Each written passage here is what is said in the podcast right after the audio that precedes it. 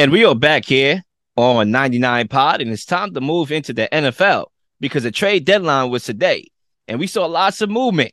And we got to talk about which trade was the most impactful trade after the trade deadline. And you know, Zach, I got an idea. I got two, but I'm going to focus on one, allow you to get your piece in. The trade that I like the most, believe it or not, is Calvin Ridley going to the Jacksonville Jaguars.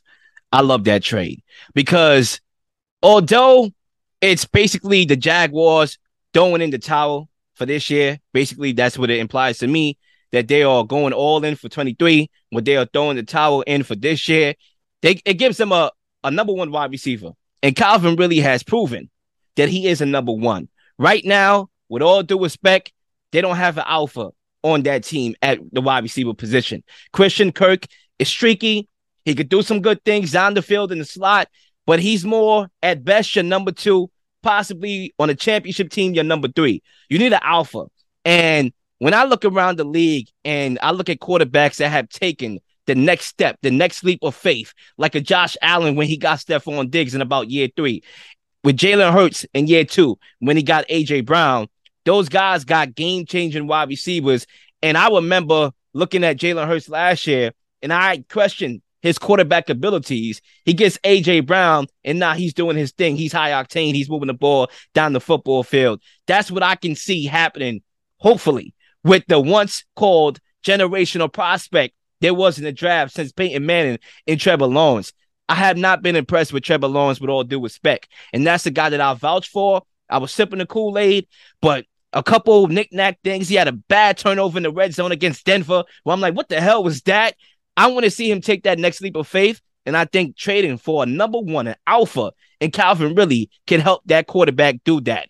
And once again, with Trent Baalke, you never know in the draft if you can find that guy to develop on time, right? You got to be like the Steelers. You have to know how to draft wide receivers. And history has shown us they don't know how to draft wide receivers in the first place. That's why they go in free agency and they become aggressive. This move right here is saying 23, we are all in and that's why this move is the most impactful for me.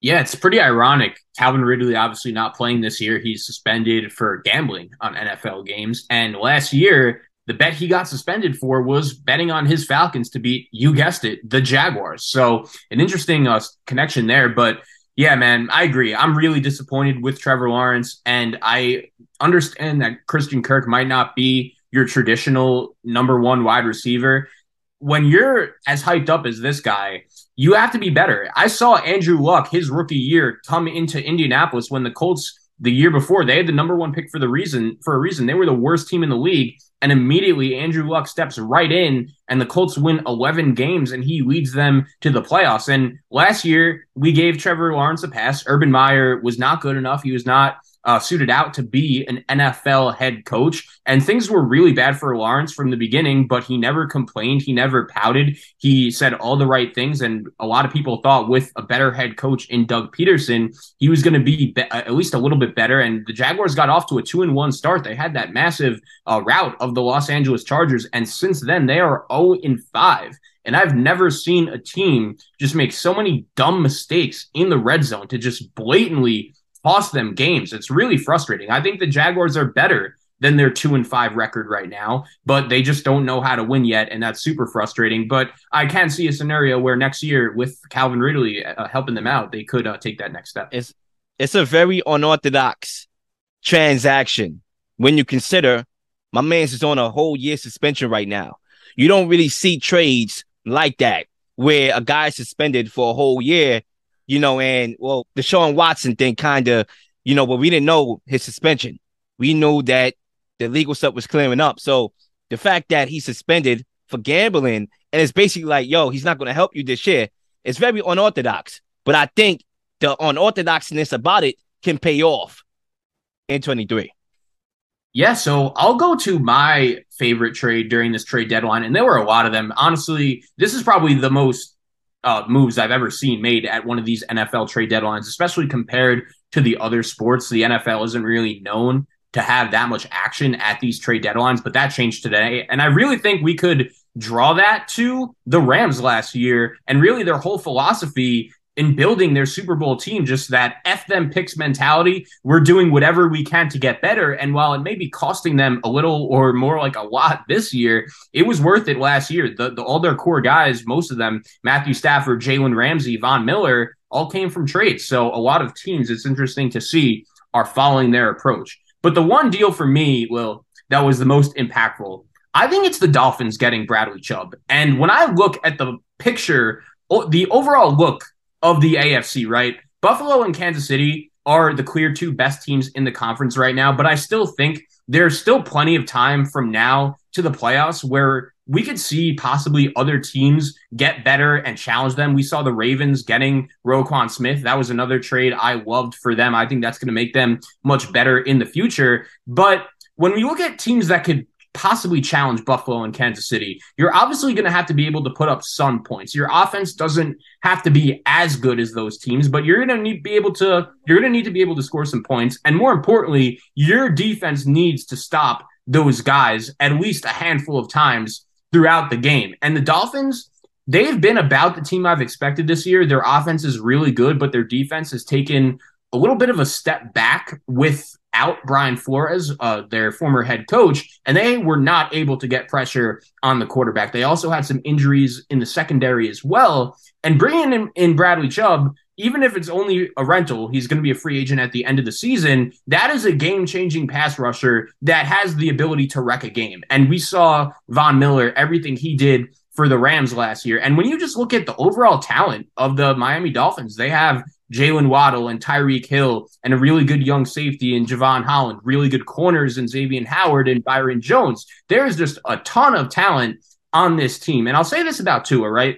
I'm still not 100% sold on him, a thousand percent being the Dolphins uh, quarterback of the future. But I will say is his teammates love him. They go to bat for him every time they have the opportunity to. And when Tyreek Hill got traded to the Dolphins, I thought there was a chance that he might just mail it in a little bit, especially to start. He just got paid all of the money. He's going from Kansas City to Miami, the one destination where basically every free agent in the NFL wants to be. He's playing with a new head coach that might not have the balls to tell him, okay, we can't do this anymore. But nah, he's playing hard. He's going all out. And every time I watch the Dolphins, that is one thing that stands out to me how hard they are. All of Tua's throws might not be perfect, but these guys try as hard as they can uh, you see a lot of times Tyreek Hill will be running a route and he has to come back to get the ball, but he still does it, which is really impressive. Uh, i think the Dolphins are a team to watch as a team possibly that could challenge Kansas City and Buffalo at the top of the AFC after this move to get Bradley Chubb. Yeah, I was always high on Miami to come, you know, entering the year. And I like the Bradley Chubb pickup for sure. That actually was, if you said, Lil, outside of the Calvin Ridley transaction for next year, which is a longer term thing. In the short term, what was the best trade and the most impactful? I'm going Bradley Chubb as well because you add him to your defense and now you have cornerstones all over the field. You may not have five to six deep like how Chicago once was, but you do have cornerstones at the cornerback position. You do have a guy up front in Melvin Ingram, and you also have Bradley Chubb out there who's going to fly to the ball and make plays and cause havoc and wreck the game. So when you look at the Dolphins right now, I'm very impressed with what they're doing. And you're going to realize over the next couple of shows how impressed I am with some of the takes that's going to be coming because we have some takes that's going to, or segments, should I say, that's going to be coming and arising. And you're going to see, you know, when those segments, I don't want to spoil nothing right now, how high I am on this team. And that's mainly because Tua has been playing well. He's been balling. That's just call it what it is.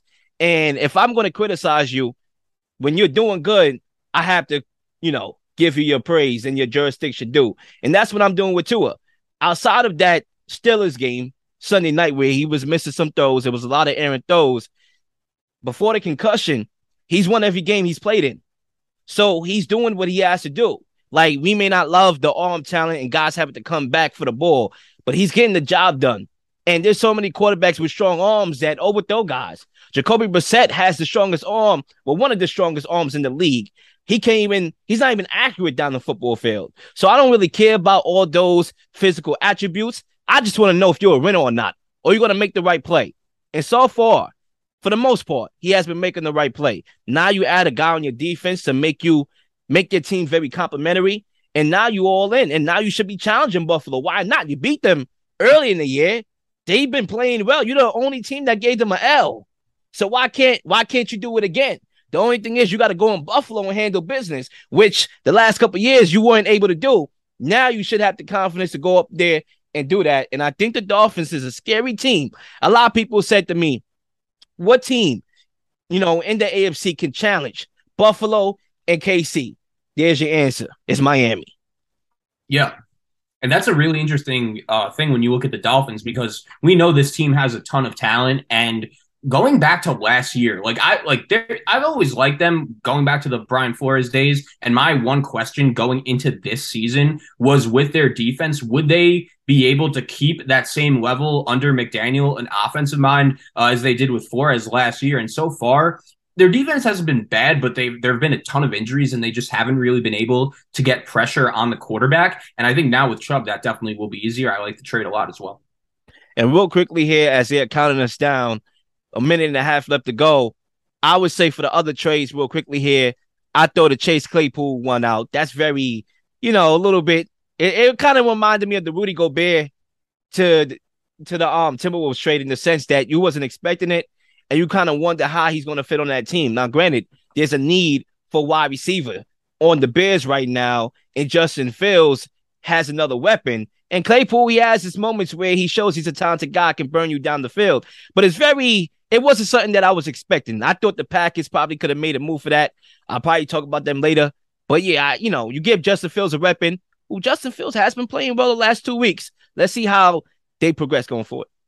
Yeah, the quickly the other one trade I would say that stands out to me is uh, Buffalo getting Nyheim Hines because I was thinking about this going into the trade deadline. Buffalo, they're loaded right now, and the one weakness, if you were going to point to any, would be their ability to run the football. It, it's something they haven't really been able to do the last few years. And I do wonder in a close game where they need to just burn clock in order to secure the victory, will they be able to run the ball and able to do that in a big playoff game? And I think at least with Hines, that gives them more options. So that was a solid trade as well. I think he fits their offense really nicely. Ladies and gents, we'll be back after the break talking about losers. Keep it locked.